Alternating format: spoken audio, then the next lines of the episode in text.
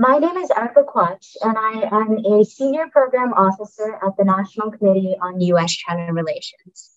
I am thrilled to introduce our speakers and moderator for today's conversation on the recent book, Guide to China's Climate Policy, 2022.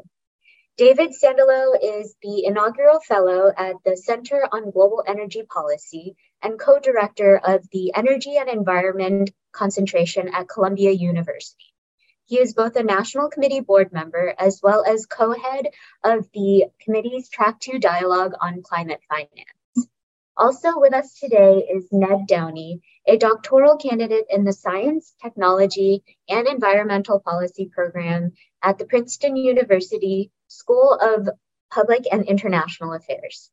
He is an alum of the National Committee Student Leaders Exchange Program, and notably the first SLE alum to speak as a committee author. Moderating the interview is Angel Hsu, Assistant Professor of Public Policy and the Environment at the University of North Carolina, Chapel Hill. She is also a fellow of the committee's Public Intellectuals Program. And with that, I turn it over to you, Angel. Thanks so much, Erica. And thanks so much to David and Ed for joining me here today.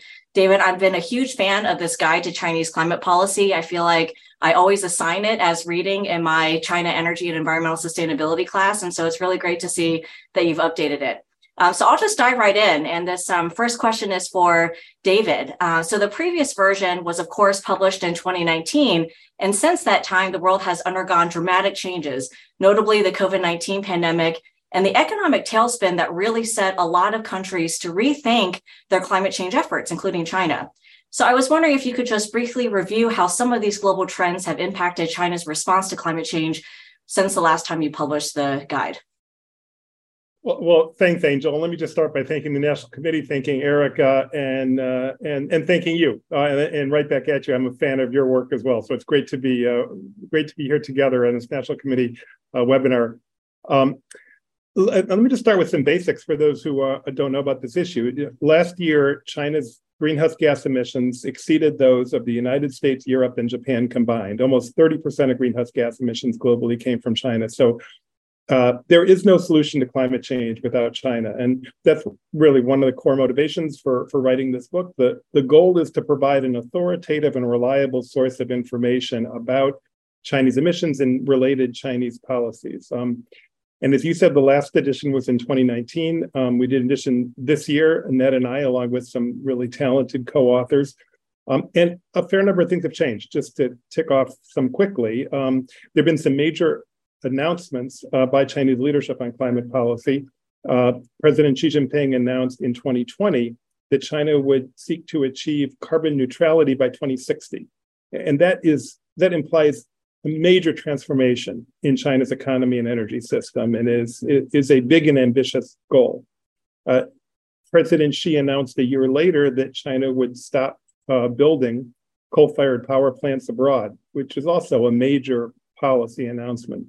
Um, uh, and, and that, but then I would say Chinese climate policy remains a study in contrast. And we'll talk more about this, I know, get into details. But on the one hand, um, China in China, there's more renewable power than um, in any other country, and China's led the world in new renewable power for many years.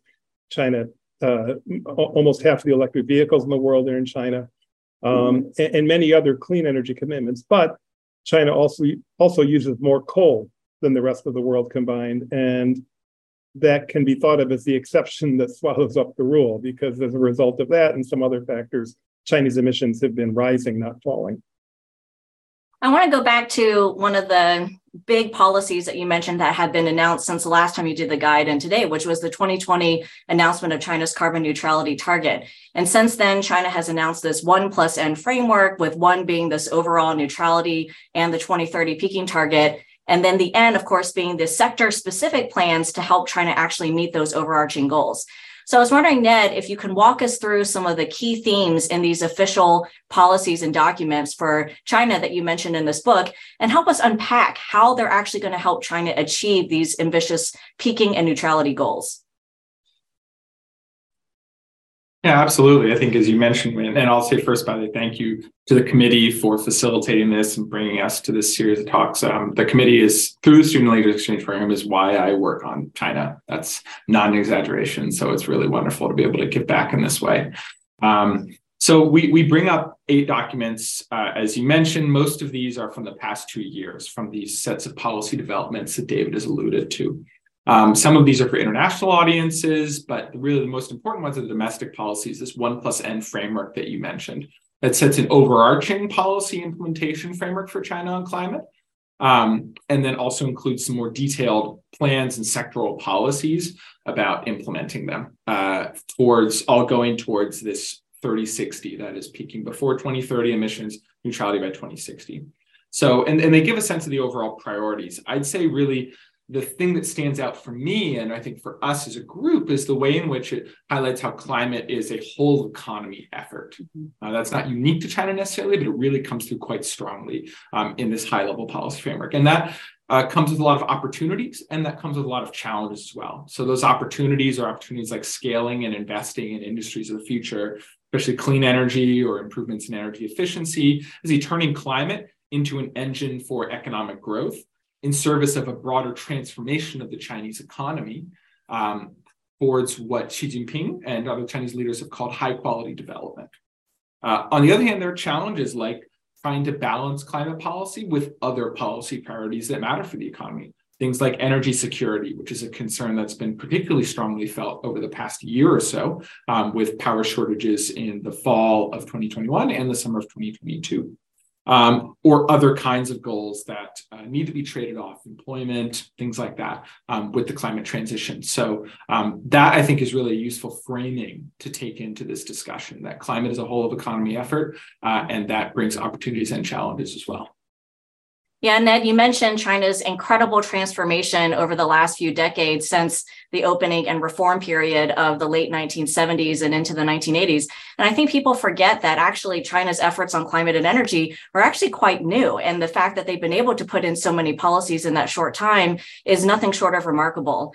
And so going back to your book, in the first section, it provides this historical account of, of emissions in China and China's climate change policies. And there's a fact in there that I just wanted to highlight and have you react to. I mean, it talks about how, on a per capita basis, 40 years ago, China's emissions were actually less than North Korea's per capita emissions today. And there's still only about half of the United States per capita emissions. So I think that really helps to put China's climate efforts in context, and people often don't understand that. So I was wondering if you could speak to what else in China's history do you see as potentially affecting its response to climate change now?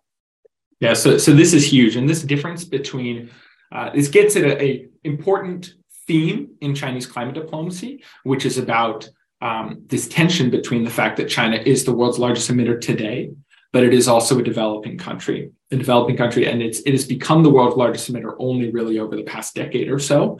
And if you go back 40 years, it was a very very different kind of picture. Um, Chinese emissions have grown fivefold between the early 1980s and today, so that's over 40 years.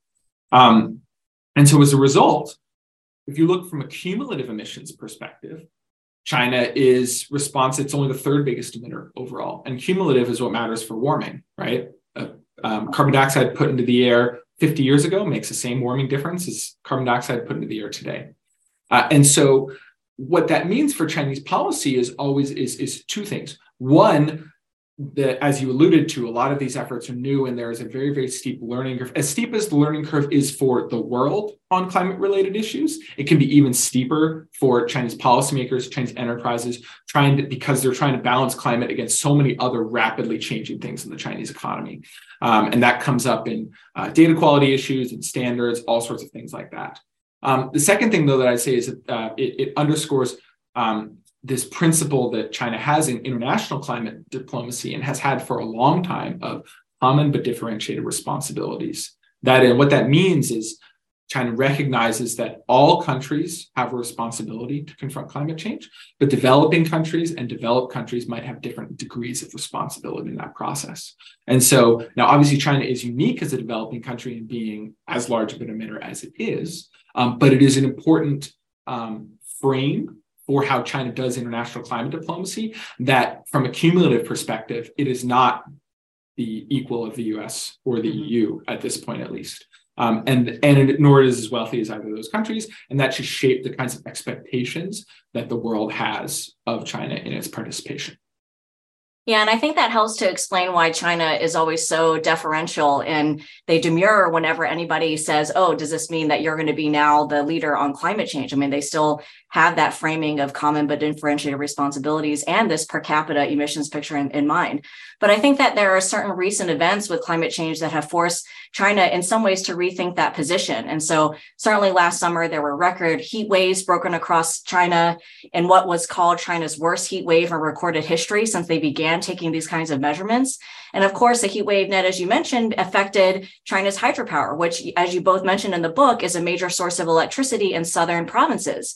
So, David, I want to know um, if you could please talk about that one particular event and China's vulnerability to climate change more broadly, and whether or not that's also shaped its approach to addressing climate change and uh, pursuing clean energy. I, I, think it has, Angel, and you know, China is acutely vulnerable to climate change. Um, one particular impact of climate change, sea level rise, poses extraordinary threats to China. You know, the, the east coast of China is one of the most densely populated places on the planet.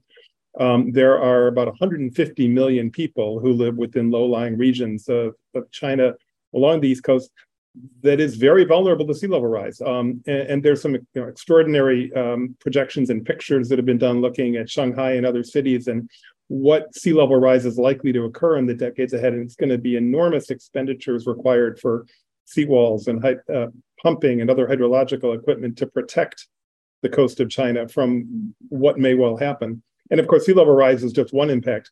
Um, you mentioned the heat wave this summer. Uh, and in fact, a number of meteorologists uh, at the end of August, beginning of September last year, were writing that, that the heat wave that China had just experienced was not just the worst heat wave in Chinese history, but the worst heat wave in world history. Um, worse than anything that had been captured since records were started about 150 years ago. And I, we were writing this book at the time, and I, I, so I wrote one of these meteorologists and asked, you know, what do you mean by that? Because certainly the Sahara Desert has been hotter than China. And he responded and he said, well, to a meteorologist, a heat wave is not just a high temperature, it's the difference between normal temperatures and what the temperature is uh, measured. And he said, by that standard, he said, there's never been a heat wave close to what China just experienced in the summer of 2022. And it was accompanied by extreme drought, um, it was accompanied, um, as you just mentioned, by hydropower shutdowns that affected you know, Chongqing and Shanghai and, uh, and other cities. And, um, the list goes on in, in, terms of vulnerability. China's food supply is certainly vulnerable to climate change.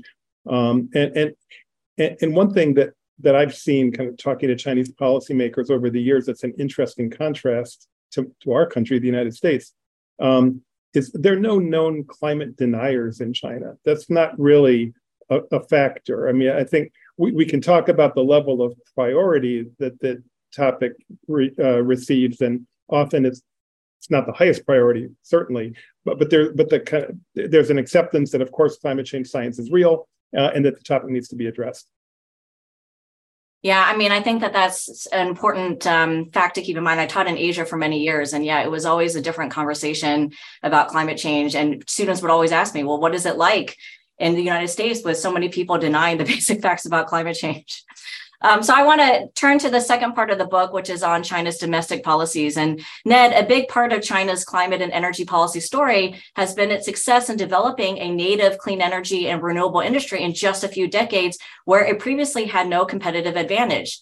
And China has now been single handedly responsible for lowering prices for these technologies, wind, solar, hydropower globally, and making them cost competitive and lower cost on a levelized cost of energy basis for many countries. So I was wondering if you can discuss some of these trends in China's renewable energy policies that led it to this global position of dominance in a lot of these markets and, and help China really to get to this point. Yeah, absolutely. I mean, you put some numbers here.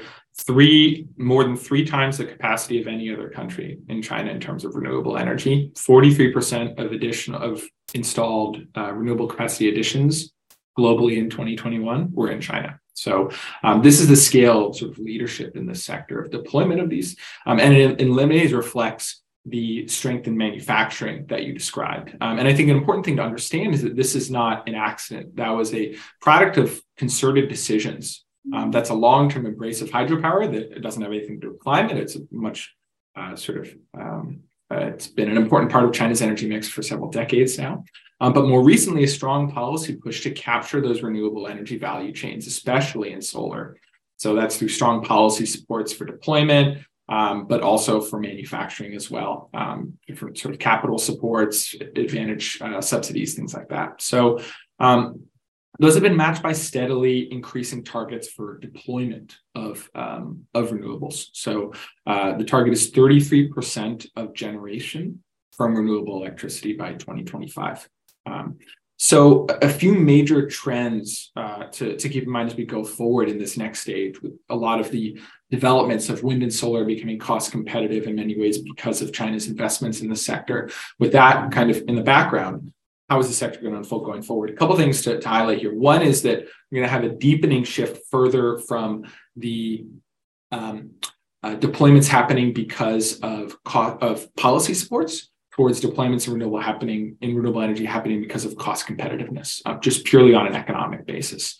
Um, the government has historically supported these industries with pretty good subsidies, but um, they've wrapped a lot of those up in the past several years because of the fiscal costs on the one hand of the government, and also the fact that they're no longer necessary to incentivize that deployment. And it's getting to the point where some of China's largest energy majors are reducing their holdings of coal power because renewable is that much more profitable, especially in a high coal price environment. Um, you know, meanwhile, there are also new areas for growth in renewables deployment. So we're talking offshore wind, we're talking distributed solar, which has particularly grown strongly in the past several years. Um, and there's still some policy support for there, particularly around poverty alleviation in rural areas. And then also hydropower, which is a traditionally relatively saturated market. A lot of the big dams have already been done. Um, there are there's a new push for developing uh, a form of hydro called hydro pump storage, pump hydro storage, um, which is more flexible and better suits the grid of the future. That's going to require more flexibility in its power dispatch to balance against renewable resources. Um, so. Uh, an exciting set of new kinds of resources that we should look to come online as China continues to build out that sector in the next couple of years. So you've mainly talked about the supply side measures and efforts that China's been making on clean energy and renewables. But I think another part of the picture that is also equally important to tell and that you all touch on in the book is the demand side and the gains that China has made on energy efficiency. So, of course, a lot of the low hanging fruit has already been picked reducing reliance on coal, shutting down inefficient factories, particularly in the Northeast, switching natural gas for coal and heating. But can you outline some of the other ways that China has continued to improve energy efficiency and what that looks like also going forward? Yeah, the, the gains in energy efficiency are um, can't be underestimated over the past 20 years. Um, China's energy consumption in 2018 would have been 20% higher um, than it is today, thanks to policies that have been implemented, or than it was in 2018, excuse me, thanks to policies that were implemented around energy efficiency over the past decade um, and before that as well. So um, this reflects this focus on energy efficiency is one that has really been at the cutting edge of Chinese climate and energy policy over the past 25 years. Really, climate policy, so to speak, really was energy efficiency policy first, and then air quality as well. Um, so, um, and this reflects the fact that China is a very energy intensive economy. Um, by energy intensive, I mean that it takes a lot of energy for each unit of output that it generates because it has a very large manufacturing sector, particularly in heavy industry, um, which is a very energy intensive sector. Um, and so, over the past 25 years, China has introduced a really wide array of particularly energy efficiency standards um, that have developed or driven significant gains uh, in reduction of energy consumption as well as emissions. Um, so uh, around 60% of Chinese energy use in 2018 was covered by mandatory standards. That's compared to a third of energy use globally. That gives you a sense of um, how uh, aggressive Chinese policy has been on energy efficiency. So, and particularly in the industrial sector. So that's an area of relative strength. Um, there, there's another way of thinking about energy efficiency is a broader way of thinking about how do we efficiently use the assets that we have to provide energy. And so we can talk about this in the power sector. Um, and this is an area where there are sectoral reforms that have maybe been a little bit more um, challenging of a story for China in making progress. And we talk about power sector reforms at some length.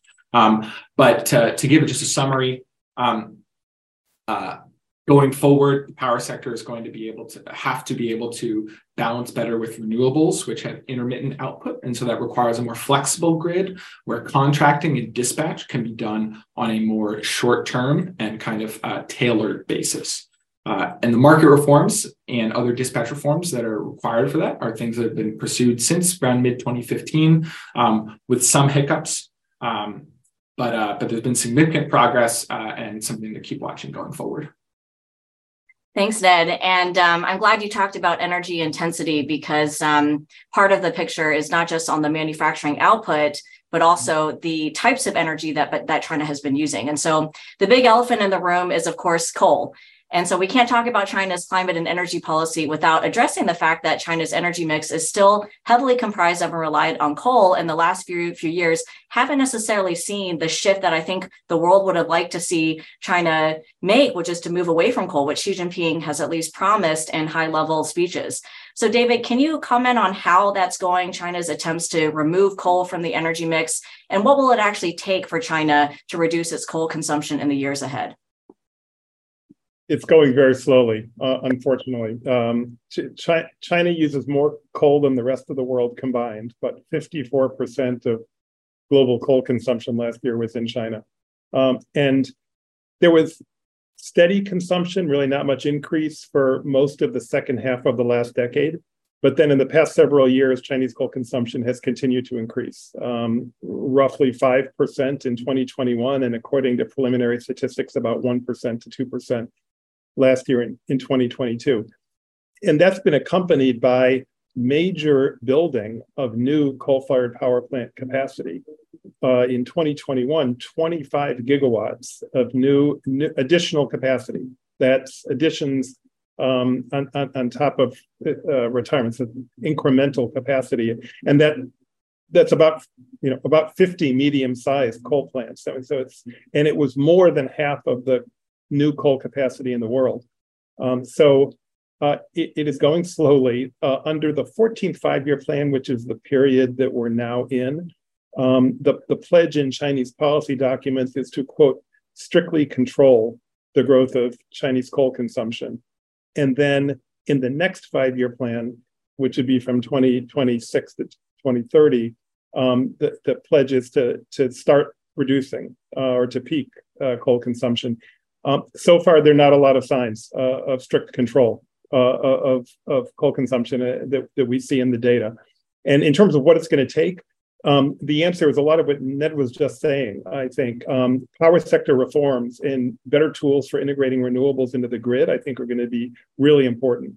Um, another is is natural gas and, and greater use of natural gas, which is something that's happened um, and greater investment is, is probably needed there. That's been challenging because of the cost of natural gas uh, in, the past year. Um, those are probably two of, and then and then efficiency measures and that was discussing as well. Yeah, I think um, I think that's a more measured uh, outlook on on China's coal. But at least in the numbers that I've seen, they have stopped investing in overseas coal-fired power plants. So at least like no no new Chinese-built coal-fired power plants have happened uh, in 2021 and 2022 so far. And so I think um, that's at least promising.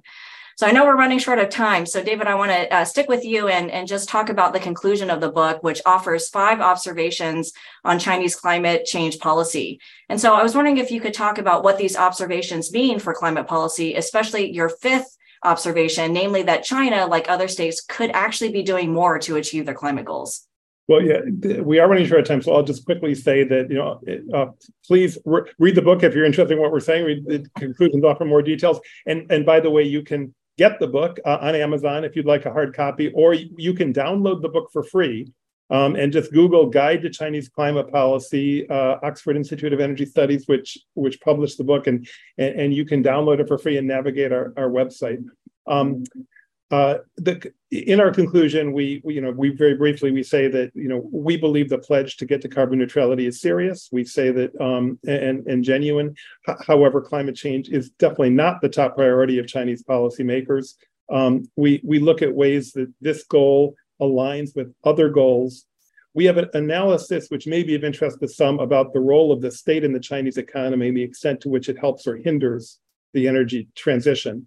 Uh, and then we say that China needs to do more just like all major emitters, major emitters need to do more for the world to reach our climate goals. We are not remotely on track for the world to avoid dangerous warming. And just in the past year, we've seen you know incredible impacts of warming. We're going to see much more of those in the decades ahead if China and other major emitters don't accelerate their action uh, in this area. And uh, for anybody interested in this topic, we hope that the guide is is a useful resource for you.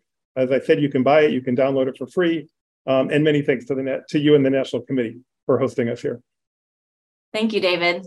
Um, can I just ask both of you just to reflect on just one more question, which is how can the United States and China work together to achieve critical emissions targets to protect the planet from the worst effects of climate change? So I'll start with Ned and then David, if you want to wrap up just your quick thoughts on what's needed for US China cooperation on this issue. Yeah, I mean, of course, it's a difficult time for U.S.-China cooperation. Uh, I think it's pretty well known. Um, a lot of tension between the countries right now, and I think in that context, we need to start from a baseline of recognizing our shared interests that preventing or at least mitigating the worst effects of climate change in both countries and around the world is good for both of us. I mean, keeping open, active communication on that front is important. I think in terms of specific areas where we can identify for cooperation, we want to think about what's re- relatively resilient in this climate to some of these tensions uh, between the two countries. So that's things like technical cooperation around green finance, uh, around standard setting. That's things like academic exchange and technical expertise in areas like the food system, adaptation, climate and air co-benefits, land use, um, carbon capture and storage. Um, and that's keeping open communication again, particularly around international climate summits, to make them as effective as possible. Okay, thank you, David. I think Ned said it, said it extremely well. And uh, this to be very challenging. Uh, the political tensions between the US and China are at a level where cooperation on any topic, including climate change, uh, is, is very tough. Uh, that's a problem because this is a global issue and we need to work together uh, in order to solve it. I think um, the, the world um, looks to the United States and China. Uh, and, and in the past, our two countries have helped to accelerate global momentum on this issue. Um, so I hope that I hope that we can make some progress together uh, in, in the years ahead on this issue because uh, the world needs it. Well, thank you so much, both David and Ned, for sharing your insights today and for writing the guide to Chinese climate policy in 2022. So thank you so much. Thank you, Angel. Thank you, Angel. Thank you, Angel. Thank you, David and Ned, for this very important conversation. You can also find a link to this book on our interview webpage.